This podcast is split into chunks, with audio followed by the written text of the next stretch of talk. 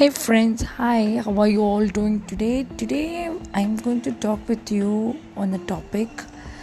Just I was having a discussion with one of my friend today, and uh, we had a discussion on like it is said that आपको ना वक्त से पहले कुछ मिलता है ना वक्त के बाद कुछ मिलता है so like we had a very nice conversation on this topic that why this saying has been said I just gave, uh, gave an example that time कि that uh, एक आदमी है डेली भगवान को प्रे करता है कि भगवान मेरी लॉटरी की टिकट uh, मेरी लॉटरी निकलवा ले मेरी लॉटरी निकाल दे मेरी लॉटरी निकाल दे। एक दिन दो दिन तीन दिन चार दिन पाँच दिन सात दिन तक उसने ऐसे भगवान का प्रे किया। हार कर भगवान जी उसको आकर बोलते हैं तो पहले लॉटरी की टिकट खरीद तो सही तब मैं तेरी lottery निकलवाऊँगा।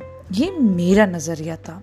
I set this thing लेकिन मुझे सामने से क्या जवाब मिला कि इसका दूसरा नज़रिया भी आप देखना क्यों भूल जाते हो? आई वॉज़ लाइक कि इसका दूसरा नज़रिया क्या हो सकता है? I was little curious of knowing that thing तो इसका दूसरा नज़रिया मुझे ये बताया गया था कि अगर आपके नसीब में लॉटरी आनी लिखी है तो आपके हाथ में लॉटरी की टिकट कहीं ना कहीं से ज़रूर आएगी।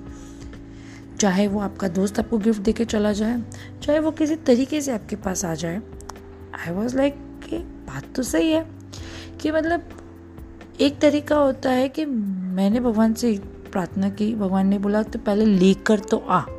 मतलब क्या है कि मैं उसे लेकर आ रही हूँ and I am trying my luck कि मेरी लॉटरी लगती कि नहीं लगती।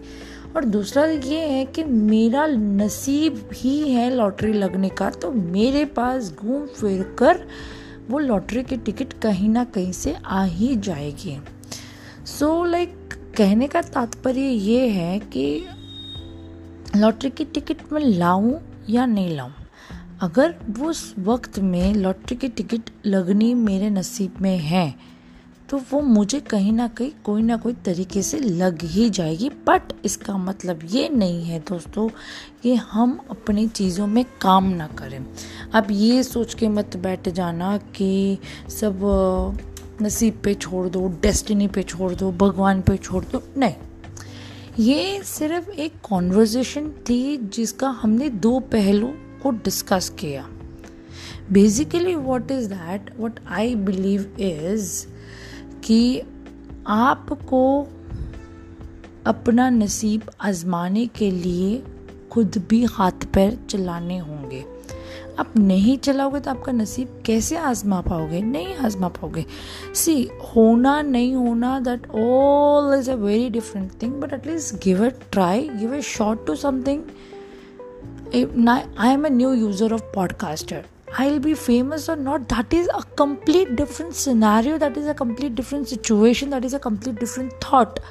But if I won't give a try, I won't get to know that how potential I am to do this kind of work, isn't it? So, friends, एक सिक्के के दो पहलू ज़रूर होते हैं लेकिन मेरा तो मानना यही है आप हर जगह अपने हाथ पैर मारो जहाँ जो लिखा होगा, वहाँ आपको वो चीज़ मिलती रहेगी वक्त आने पर। इसीलिए मैंने पहले भी कहा था, वक्त से पहले, वक्त के बाद आपको कुछ भी नहीं मिलता है। जी हाँ दोस्तों, आप सुन रहे हो राजुल जैन की आवाज़। Take care bye friends